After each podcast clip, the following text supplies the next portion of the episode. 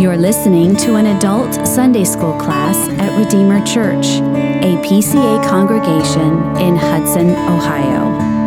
For more information, visit us at redeemerohio.org. Um, so we are on question 26 this morning, and um, this is uh, we're in the, the bigger frame. Uh, question 23, I believe it was, asked uh, who, this mediator, this um, redeemer, Jesus Christ. Um, how does he execute this? Uh, work of mediating for people, saving his people. And it says he executes the office of prophet, priest, and king. So he has a, a prophetic work, a priestly work, a kingly work, while he's in a state of humiliation and exaltation. So three offices, two estates, and we've been working through these three offices. There's one question for each, and then starting next week, we'll look at humiliation and then exaltation. Um, and I'll, I'll just say, so you can prepare yourselves, um, you'll be, I'll be with you guys for the next four or six weeks, roughly, teaching you just about, I think, every week, um, because Pastor Wright will be, I think, on vacation next week. And then the week he gets back, uh, he'll be doing the Inquirer's class. So if you want to learn more about Redeemer, that's a great place to go talk to, uh, you know, Pastor Wright will do a four week class on that. Um, and so he'll be doing that. And so I'll be with you guys, I think, through October. So I'm looking forward to that. Um, maybe it's a week, a month for you to volunteer in nursery or chi- uh, children's Sunday school if you'd prefer. Um, all right, so we are on question 26. Um, any other preliminaries before we dive into the text? All right. Well, let us dive into the text um, with our catechism. And they're also online too. You can get a, pull them up on your phone. There's great apps, all kinds of um, resources online. So here we are, question 26, and I'll just read it for us. How doth Christ execute the office of a king? Christ executeth the office of a king in subduing us to himself, in ruling and defending us, and in restraining and conquering all his and our enemies. So, Christ is our King, and that's what the topic of this question is. And so, before we walk through it a little more systematically, I'm going to put up a plethora of scripture passages and highlight a few pieces of each one as it speaks to Christ's kingship. What does it mean that Christ is King? So, first begins, uh, we'll begin in Matthew 28 here. Matthew 28, uh, beginning verse 18, you will know this passage. The Great Commission, it's often called. And Jesus came and said to them, the disciples, All authority in heaven and on earth has been given to me. So there's this statement of authority. I have all authority. I am the king. It's given to me. Therefore, go therefore and make disciples of all nations, baptizing them in the name of the Father and of the Son and of the Holy Ghost, Holy Spirit, teaching them to observe all that I have commanded you. And behold, I am with you always to the end of the age. So the authority that Christ has, we'll say as king, it's reflective of this kingly office. He now gives a commission to his disciples to go and to then take the gospel to the ends of the earth and with the particular instructions there. So uh, Jesus has all authority. Next is Ephesians chapter 1. God raised Christ from the dead and seated him at his right hand in the heavenly places, far above all rule and authority and power and dominion, and above every name that is named, not only in this age, but also in the one to come. And he put all things under his feet and gave him as head over all things to the church which is his body, the fullness of him who fills all in all. So lots of language here of royal, kingly, uh, ruling, reigning, authority language. He's seated. That's regal language. The king sits and makes his decrees. Uh, he's seated at the right hand of the Father in the heavenly places. And he's above all rule and authority, all other earthly powers, all other spiritual powers. He's seated with authority over them and above every name that is named, uh, not only in this age, but the one to come. So there's this future orientation to his kingship. And he, the Father, put all things under his feet. And that's a reference to Psalm 2. Uh, he is now the king who reigns and has all things under his feet. He's head over all things um, and given him to the church. We'll come back to that concept in a few moments.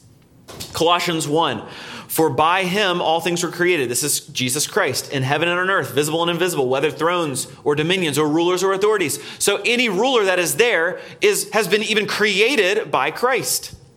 All things were created through him and for him. and he is before all things. And in him all things hold together, and he is the head of the body, the church. So there's that headship uh, ruling uh, language as well. Christ is head of the church. He is the beginning, the firstborn from the dead, that in, that in everything he might be preeminent. Again, kingly, royal language used there, and this is the, last one I'll uh, end on for now. We'll come back to other passages in a little bit.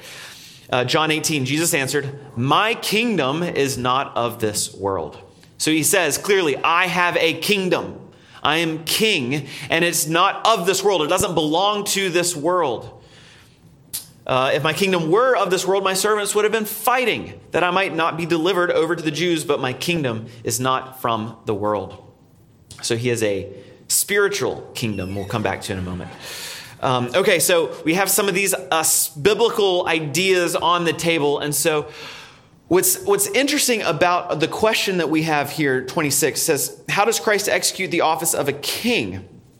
Um, and, and here, uh, there's two ways, though, of speaking of Christ's kingship. And the question is really speaking about only one. So I want to take a step back to say, what do we mean by the kingship of Christ to begin with? And historically, we have spoken, especially in the Reformed tradition, of a twofold kingship of Christ. And I'll explain um, in the next in this slide what we're speaking of with this twofold kingship. So Christ first has what we call an essential kingship.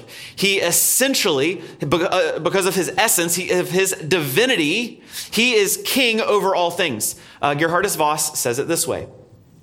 As sharing in the divine being, Christ also possesses from eternity the royal power over all creation that belongs to God.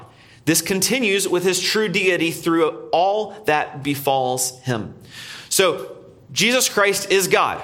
This is the God man, uh, this eternal Son of God taking human flesh. The eternal Son of God is forever and ever King of the universe.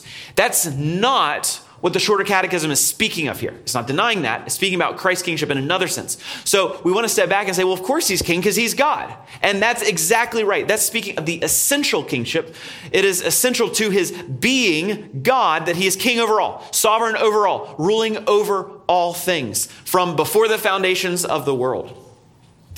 This extends to all creation for the purpose of preserving creation now at this point until all the elect have been called to Christ. And so, the purpose of this kingship, this essential kingship, is to preserve the world so that the elect would be called in, so that more would come to Christ. So it's a preserving kingship. And we see this, go back to the Noahic covenant. Uh, God says, promises that the world will remain until the end that there will be seasons and the moon will, will come every night and you know the, the day and the night um, the seasons will continue. God is preserving the world. And so christ as god is preserving all things preserving creation so that redemption can unfold. So it's the stage uh, god is preserving the stage upon which the play of redemption unfolds.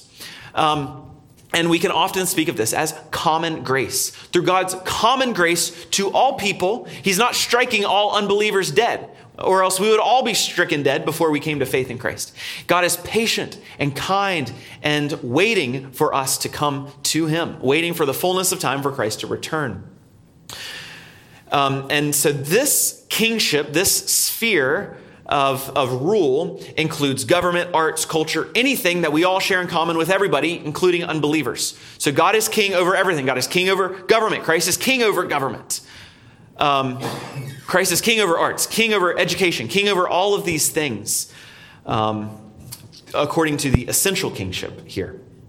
All right, and then um, let me go to the other type of kingship now as the shorter catechism unfolds this. And we're speaking here of what has been called the mediatorial kingship. But Christ as mediator, Christ coming to redeem his people, how does he now rule in a special way? Because we see overwhelmingly most of these passages we just read are speaking of a special kind of rule Christ now has now that he has died and then ascended. Um, mostly, he was king during um, before he ascended into heaven um, as well. But that's not the emphasis in this mediatorial kingship. So, this is an office of king bestowed upon the God man. So, this is now human flesh ruling. So, where we can say the essential kingship is not human flesh ruling, this is God ruling. We now see in the mediatorial kingship The redemptive kingship, that human flesh, the divine human union in Jesus Christ, we have flesh ruling. It's bestowed upon him, this kingship given to him, Christ our mediator. And this goes back to the Ephesians passage that we read. And we can say this is a redemptive kingship, or we can say a spiritual kingship. Now, it's not spiritual to say it's immaterial, but it's spiritual to say it's, it's worked by the Holy Spirit. This is a special kingship that is, um, is wrought by the Spirit. It's not to say it's only immaterial or to say it's only in our hearts or anything like that. But this is distinct from um, the rule of the sword that the, that the, uh, the government has. The government has a rule by the sword, it can coerce. But here we have the Spirit working redemption, the Spirit doing these things as Christ is King. And so there's a couple different language, a couple different words we'll use here uh, to describe this. We talk about the kingdom of grace. Um, in Westminster 102, this talks about uh, the, the Lord's Prayer, Thy kingdom come. And it starts to pa- uh, parse out what does kingdom mean? And those concepts are helpful here and now also. It talks about the kingdom of grace may be expanded. Kingdom of grace is Christ reigning primarily through his church to redeem people, to come, that they would come to Christ by his Spirit, giving them new hearts. And it's, as I mentioned, it's, it's manifest most clearly in the church. So Christ is king and head of the church. That's the primary kingship of this mediatorial kingship of which the confession speaks. Christ is king of the church. But we'll also see that it is, he is ruling over the entire world as the mediator. But in Ephesians, it says he's put um, as, uh, let me go back to the, to the language. Whoops, wrong way. Wrong way. No, no, There we go. Um, he put all things under his feet and gave him his head over all things to the church. So he's head over all things to the church. So he is uh, king over all things. But the purpose of this mediatorial kingship over all things is for the sake of the church. The church is the center of the bullseye here, the purpose of his kingship. And so there is an, a, generic reign over all things that Christ as mediator exercises. And the, the catechism and the confessions will call this the kingdom of power. He exercises power over all things uh, for the purpose of his kingdom of grace, which is the church, which is this place, which is among his redeemed people. All right, I'm almost done, and then we'll, we'll open up here in a moment.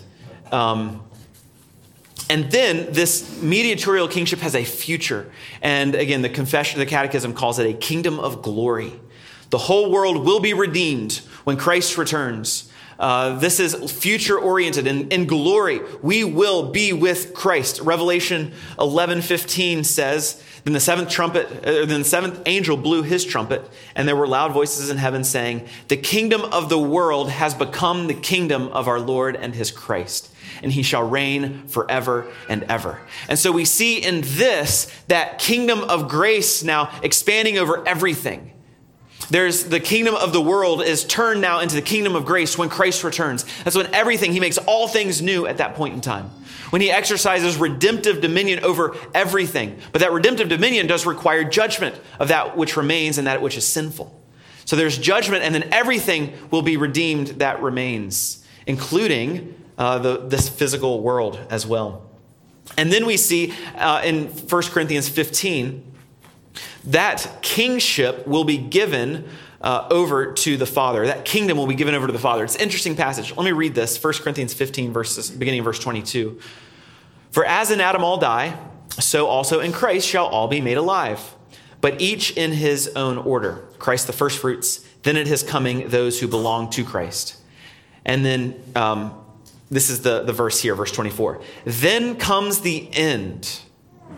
So this is Christ the first fruits. Then we all, you know, will raise from the dead. Then comes the end when he delivers the kingdom to God the Father after destroying every rule and every authority and every er, and power. For, uh, for he must reign until he has put all his enemies under his feet. And so that is this kingdom of glory coming to full fruition where Christ reigns over all things. And then there's this interesting passage. He gives it to his Father. Now, what does that mean? We don't know exactly. This is probably the only place scripture that hints at this idea. Um, and people have different theories of where this goes. But the purpose is, the, the point here is Christ rules. Christ will put all the enemies under his feet, and Christ will redeem all that remains, all of his people completely and finally. All this world, he will redeem it all. And then, in some sense, it will be given to the Father. Um, and does his kingship terminate at that point in time? Uh, there are people who debate that. I would think probably not.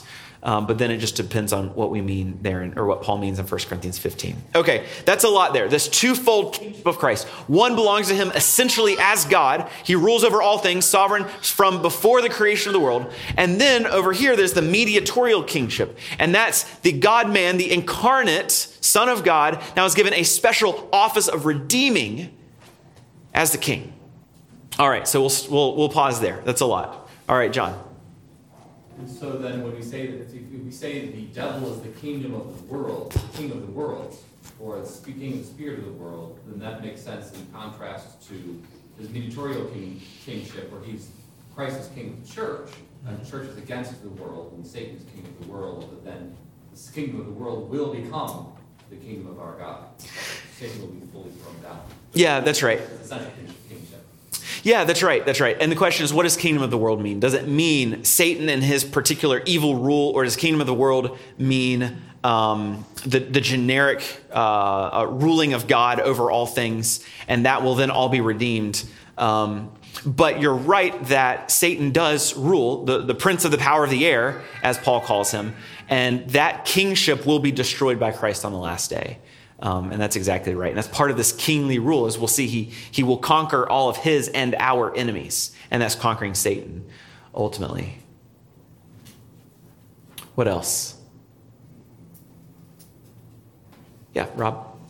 Um, Could you speak to, like, our, our government is kind of crazy right now, and and Christ is king over that. So how, how does that connect? Yeah. And you're talking about uh, Christ conquering our enemies. Will that be like that, or is he progressively conquering?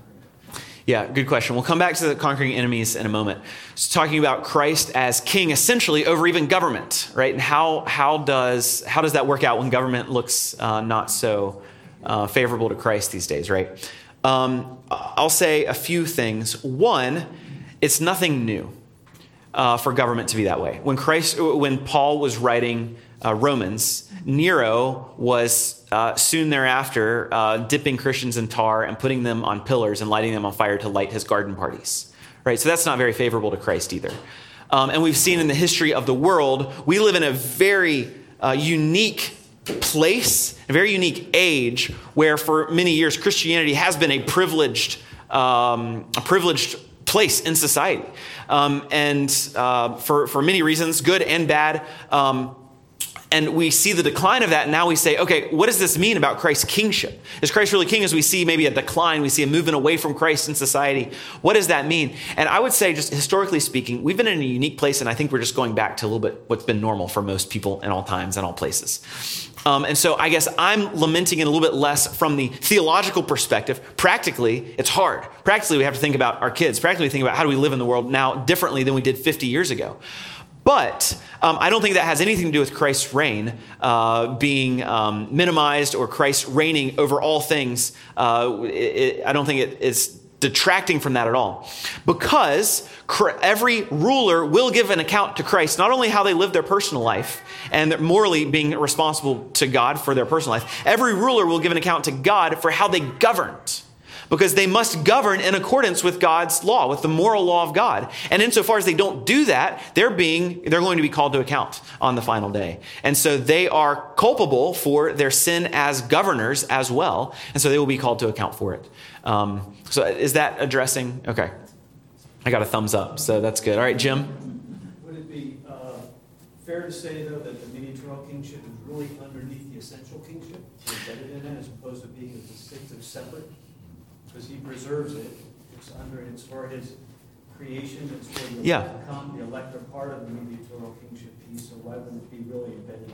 Right. So you're saying eh, the mediatorial kingship is embedded within the essential kingship, and I think that's fine. I think that's fine um, to say. I'm not. I'd have to think about that a little bit more. The, the difference, though, is the goals of both of them are different at this point in time. The goal of the essential kingship is that preservative function, primarily, um, is to keep uh, the world afloat so that the mediatorial kingdom can go forward, so that kingdom of grace can go forth to the ends of the earth. So their, their goals are different.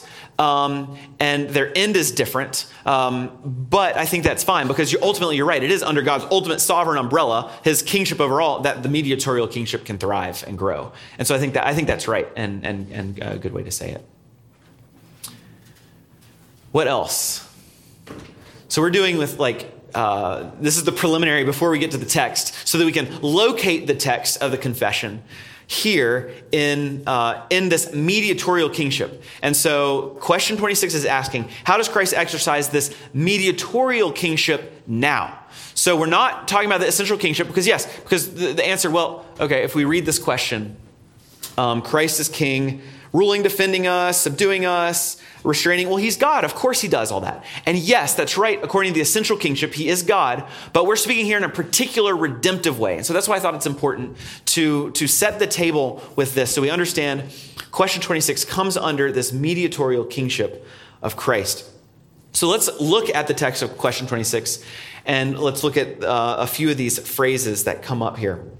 So Christ executes the office of a king um, in three ways primarily is what, what's spoken of in the shorter catechism. The larger catechism goes into much more detail. Um, but the three ways here first is subduing us to himself. Subduing us to himself. So this speaks of the king conquering first us. The king has to subdue us. And I love that language. Um, it's, it's, it's this picture of um, you know, a wild horse that's being broken in, right? Christ comes and breaks us in. It's his spirit who subdues us. We're running off on our own. And it's Christ who comes in and calls us back and says, No, I'm not letting you run after the world. Your spirit is, my spirit is coming in you to make you, give you a heart of flesh that will now let you love me and look to me. And so Christ's kingship, personally, we can say, begins with him subduing us. John 17. Uh, Jesus says, Father, the hour has come. Glorify your Son, that the Son may glorify you, since you have given him authority over all flesh to give eternal life to all whom you have given him. So there's authority, that all flesh, right? There's that, that authority over, over all things. I think this is speaking of the mediatorial kingship, the kingdom of power. But the purpose of his kingship over all flesh is that, we use the language specifically, to give eternal life to all whom you have given him. So the Son gives eternal life. He has authority now to give eternal life as the King. And he subdues, overcomes our sin. We were dead in our trespasses and sin. And it is the King that comes by his Spirit and gives us a heart to look to him and trust in him. I love, again, I love that word subdued. Um, Acts 5 31. Um, it says, God exalted Jesus at his right hand as leader and savior to give repentance to Israel and forgiveness of sins. That word translated leader can be translated prince or ruler or head. So God gave uh, exalted Jesus to his right hand as the head, as the ruler, as the prince, as the king and savior. He's king why? To give repentance to Israel and forgiveness of sins. So Christ is king, and the act of our own coming to Christ is Christ exercising his kingship. Do we think of it that way? That's Christ's kingship ruling and conquering, subduing us. And there's also the ongoing work of Christ as our king by his spirit produces ongoing repentance and turning to Christ more and more. That sanctification process is Christ's kingship being exercised in our lives. Um, we'll pause there. What uh, questions, comments? Christ subduing us. Um, fascinating how it's a, that is a mark of sanctification that the word like subduing and sub- submitting yes becomes sweet to us. That's right. The world has twisted it so much. That's right. That we we should be our own person, you know. Yeah. And uh, it's a mark of God's you know, working in our heart to that that becomes a good thing. Yeah, so good. I love that. Thank you. It is a sweet thing to be subdued by the gracious King more and more. All right, let's look at the second point here, uh, the second aspect that's highlighted in the Catechism regarding the kingship of Christ, and it is his ruling and defending us. So Christ rules us. So the king not only subdues, but now he rules us and he defends us. I'll pull uh, from here Ephesians chapter 4, verses 11 and 12. And he, speaking of Christ, gave the apostles, the prophets, the evangelists, the shepherds, and teachers to equip the saints for the work of ministry, for building up the body of Christ. So, Christ has given officers, his apostles, prophets, evangelists, shepherds, teachers, for the purpose of equipping the saints, to build us up, and to encourage us in Christ. And so Christ is the one giving these things. And these officers are the means by which Christ rules his people. Christ rules his people through officers, and that's where we also see in the Great Commission, as we read earlier. All authority has been given to me, therefore I commission you, disciples, go, representatives of the church. The church is to go. The church as an institution has a sending function, is to go and proclaim Christ. Because Christ uses the church, its officers, to rule his people. the larger catechism speaks of, in, in this aspect, Christ giving laws and um, censures to the church. So, embedded here is Christ as king ruling us, giving us laws, giving us officers, and giving us censures. And we see this in Matthew, particularly. We go to Matthew 18, where it speaks of uh, sin between Christians, among Christians. And we're called, yes, privately go deal with it. If somebody sinned against you, go confront them. If they don't respond, then you're supposed to take somebody with you to confront them. If they don't respond, then we take the church to them. And if they don't respond, then they're to be excommunicated. They're no longer continued or to continue a part of the church because they will not repent of their sin. And so we see Christ ruling his church, keeping his church pure through officers, through the, uh, the governing body of the church.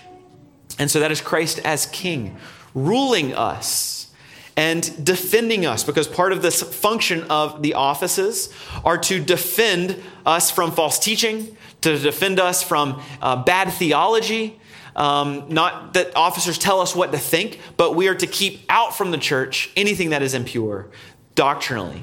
And we are to only have the truth proclaimed. Um, Revelation 3:19, Christ is speaking here, and he says, Those whom I love, I reprove and discipline. So be zealous and repent. So Christ is ruling us by disciplining us. And we use this term church discipline and we speak of it um, maybe more often than many churches do here at Redeemer. Discipline here first has a big picture aspect, right? He disciplines us by, by constantly, as every time we come back to the word, we're called to obey. The whole Christian life is, is a process of discipline. Every time we show up at church, we're being disciplined. We're being called to obedience, called to faith called to follow Christ more and more. So we're being disciplined constantly. But I think here, discipline also has that narrow sense of which we particularly think of when somebody is in unrepentant sin and they refuse to come back to, to God. And so the church must go after them and discipline, even as we saw in, as we see in Matthew 18, even to the extent of saying, you no longer can call yourself a Christian because you are not following Christ. Now, we don't have the authority to, we, we don't know ultimately what's in somebody's heart, but we have to judge by the fruit. And we can say, You show no fruit of being a Christian. And that is actually Christ's loving action, loving rule over his people to do that. And so, church discipline is Christ loving his people. Now, of course, it can be abused, and we have mechanisms for checks and balances and appeals and all that to make sure it's not being abused as best as humanly possible. But ultimately, it's Christ's love. Those whom I love, I reprove and discipline. So be zealous and repent. So, Christ rules and defends us. What are your comments here? We'll pause for a moment. Might you give us one or possibly two examples of that fruit? Of the fruit of repentance? Living the Christian life? Oh, yeah. So the fruit of living the Christian life, I mean, I would say is uh, the fruit of the Spirit, right? The, the Spirit working in us love, joy, peace, patience, kindness, goodness, faithfulness, gentleness, self control, growing in these ways um, and growing into being more godly and Christ like in particular these ways. But also when we fail, when we fall in sin, as we all will, acknowledging, turning from it unto God that's repentance. It's forsaking our sin, hating our sin, and turning from it unto God. And so uh, there's the, the two aspects dying unto sin hating my sin, turning unto God. Every time I, I fall and I hate it, I turn to God and Christ, and then more and more bearing fruit of the Spirit. Um, is that what you're asking? Is there more you want to, add to that? That's sufficient. Okay, great. Mark. I was going to say that God uses his means in subduing us. May that be church, may it be church discipline to drive us back into the fold. That's right. That's right, exactly. And we see Christ's particular appointment of officers. Um, we don't just do officers because we think it's a good idea. We think it's actually Christ appointing officers through the congregation, through means of the congregation, but appointing officers. Um, and those are the means Christ we see scripturally Christ using to guide and lead and rule his people. Yeah, that's that's a great point.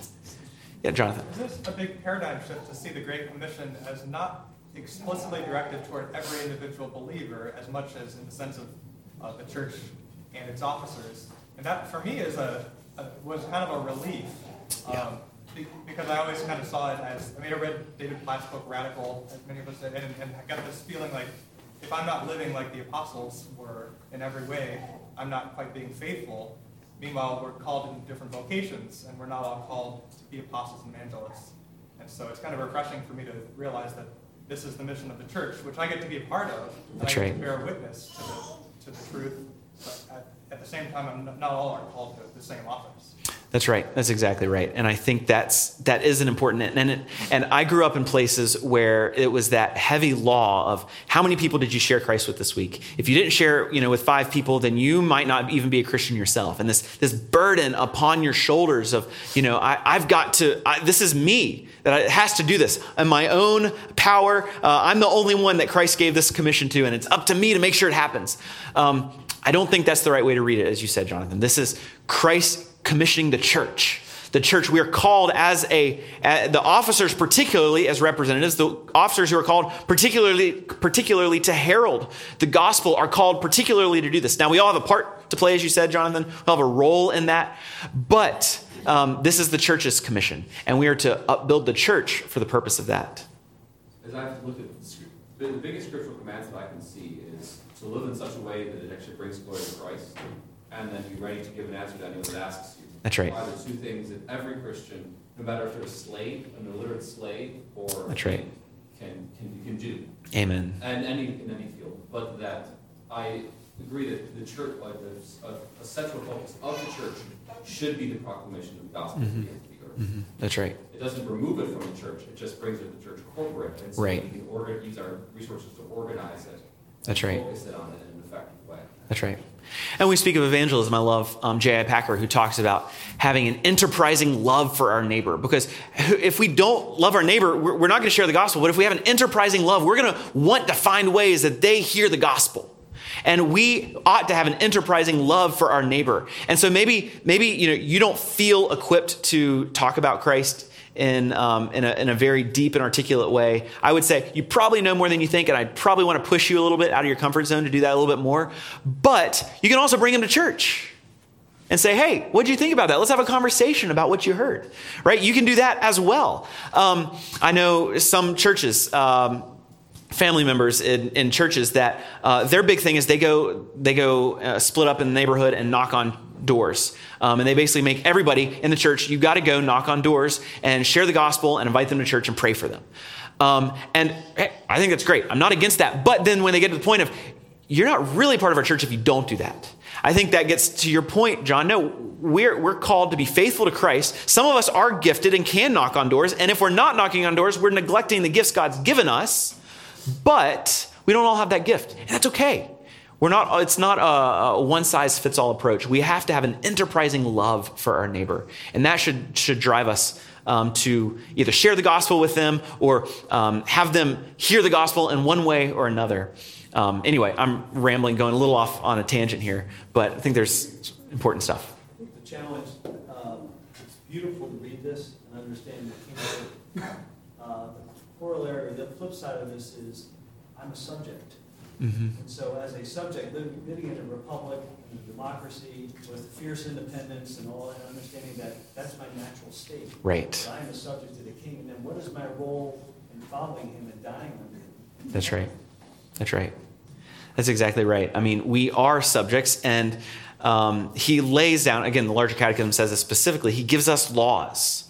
And that, you know, deny yourself and take up your cross and follow me. All the moral laws of Scripture are laws for us to obey. We're called to obey these things.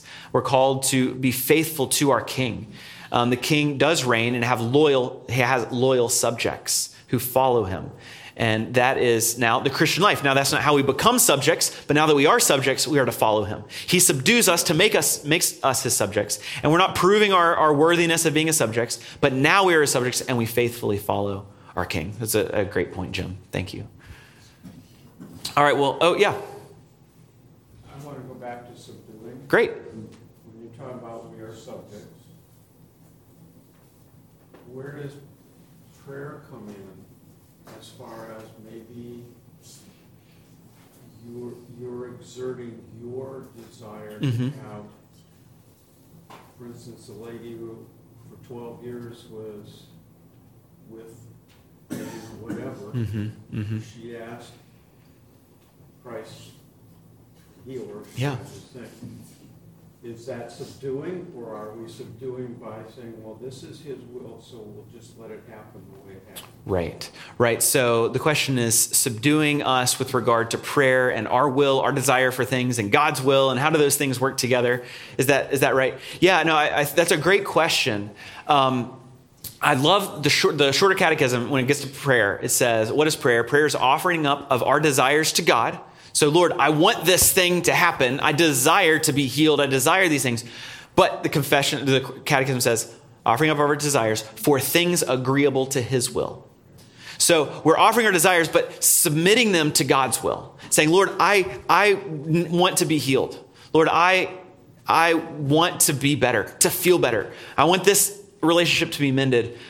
Not my will, but yours be done. That, those were Christ's words, right? And so we submit to his will, knowing as the good king, he's not a, uh, a malicious, a capricious king. He's a good king who loves his children, uh, loves his subjects, loves his sheep. And so we can trust him. And so that subduing aspect, some of the subduing aspect is um, as we're praying, as we're praying, he is subduing us even through our prayers as he is molding us. Um, we, we speak of prayer as a means of grace in a sense. And our praying is molding and shaping us. And the Lord uses that to help us grow more Christ like. Um, so we'll go one and then two. And and he also uses, I mean, he tells us in Romans eight twenty-eight that he will work this out for our good. That's right, exactly. So that's where our faith has to. That's right. Fill in the gap. That's right. So essentially, you're still subduing, even though you're asking for something that That's right. appears to be self. That's right. Yeah, yeah. That's right. That's right. And he is still subduing us even even when he grants us what we what we desire. It's the good king who's granted us. It's not because we're so great. Um, but the prayers of a righteous man availeth much. So God does hear and listen to our prayers and delights to hear our prayers. So this is to not to say don't pray, but this is to say take all of your desires to the Lord and seek that it's in accord with his will. Melissa. Well, and we wouldn't even be submitting ourselves if he wasn't already doing that subduing work in us. We wouldn't have any right desires if he wasn't putting them in us to be. Great point. That's exactly right. We, so we wouldn't desire his will be done if he wasn't subduing us to even desire that in the first place. Yeah, very well. Very well said. I love it. Did I see a hand? Yeah. I was just trying to say it, it's easy for me to be lazy in prayer i- under the guise of subduing myself. That's right. That God is sovereign, I don't need to pray. That's right. God commands me to pray, so subduing is obeying. That's right. And knowing that the mystery of His will, working through my will, working through His, through prayer as He's commanded, is in His hands. Exactly. Well said. Very good. Very good. All right, this last point here uh, in the last next two or three minutes. Um, whoops. Um, so he says, uh, the, the Catechism says, restraining all. Oh, let me get the exact language. I uh, alighted some out. And restraining and conquering all his and our enemies. So restraining and conquering enemies. Um, it's interesting. It says his and our enemies. Uh, I want to read uh, 1 Corinthians uh, 15 and um, a few, few passages just briefly. 1 Corinthians 15, 25 through 27. For he must reign until he has put all his enemies under his feet. And the last enemy to be destroyed is death, for God has put all things in subjection under his feet. So, um, he is reigning and will put all enemies under his feet. He will conquer all of his enemies. Uh, this is a promise. And Psalm 2, the Father, so there's, there's some dialogue going on in Psalm 2. Psalm 2, verse 8 and 9. The Father is speaking to this king, Jesus Christ, ultimately. It says, Ask of me, and I will make the nations your heritage, and the ends of the earth your possession. And you shall break them with a rod of iron and dash them in pieces like a potter's vessel. So, this is Christ ruling the world and defeating all the enemies of the world. All the, the evil nations and kings, Christ will defeat. And then the Father speaks about the king later in Psalm 2. He says, Blessed are all who take refuge in him. So, taking refuge in the king, we now have all the benefits of his conquering. The conquering is now ours as well because we are the subjects of the king. And there's blessing when we take refuge in him. And it's interesting, he says, all his and our enemies. And we can ask the question okay, so who are our enemies? Are they different from God's enemies? I don't think that's the case. I think they're actually identified as the same here. All of his enemies are our enemies. Um, now, in this life, we're not called to exercise the sword with regard to God's enemies. Those who hate God, what are we called to do? We're called to love our enemies in this, in this world. But Christ is king. When he returns, he will conquer his enemies. And there will be a time in which judgment will now be rendered against the enemies of God. But it's Christ who will be doing that uh, through his own power and through his own um, uh, agency. It is not now. But he is restraining them now. Uh, evil could be far more rampant than it is, believe it or not. Um, in this world. He's restraining evil. He's restraining the enemies. He's restraining Satan. Satan is cast into the pit for a time and then he will be ultimately defeated when Christ returns. So, restraining and conquering all his and our enemies. Any comment here before we finally wrap up, Jonathan? New Covenant Christians sing and pray the imprecatory psalms? Ah, great. Yes, we can sing and pray imprecatory psalms, psalms that call um, for curses upon God's enemies. Can we pray for that? Yes, but we understand it in an eternal light. We don't mean it right now that, you know, this person who I really don't like at work, will you, you know, bash the, the skulls of their children on rocks? No. We're praying it in the in the big scope of Christ's return, of eternal life. We're praying that ultimately will justice be done. So we pray it in that light, not even in the right here, right now. So we do pray that. Great question. And there's a lot more worth worth uh, talking about down there. Okay. Um, we'll start with Rich and then we'll go back and we'll be done. There's a these, these concepts are showing Christ's interactions, how he deals with his covenant people. Yeah. We would be well instructed to remember, to go back to the Old Testament, and see how he dealt with the people of Israel yeah. coming right out of Egypt and taking them through the wilderness. He was doing these same things. That's right. That's right. Exactly. And we might find we have a lot more in common with those people than we realize. Very good. Amen. I'm struck um, as how each of these were executed in this office on the cross. Yes. So he subdues us, calls us his, and we are his. That's right. with salvation, he sets the new standards, the covenant grace, rules us in that new standard, and he conquered his enemies. That's right. All wrapped up that's exactly right. And he is king, the question 23, both in his state of humiliation, exactly what you're talking about, and exaltation. So this isn't just the ascended Christ who's king. This is Christ incarnate before he died, and as he died, he's still king. What was hanging above his head on the cross? The king of the Jews. Ironically stated, but it was no less true that day than it was the day he rose from the dead. And that's the king that we serve and that we love. Let's pray and prepare for worship. Father, what a glorious thing that you have given us a king, Jesus Christ, who has conquered sin and death, and oh, we await his final return and final conquering of all of his and our enemies. Bless us as we consider these things, to be more grateful, to be more submissive, to see your love shown forth in Christ our King. So we look to you and praise you for your greatness and for the greatness of our King. In Christ's blessed name we pray. Amen. Thank you for listening. For more information or to connect with us, visit us at redeemerohio.org.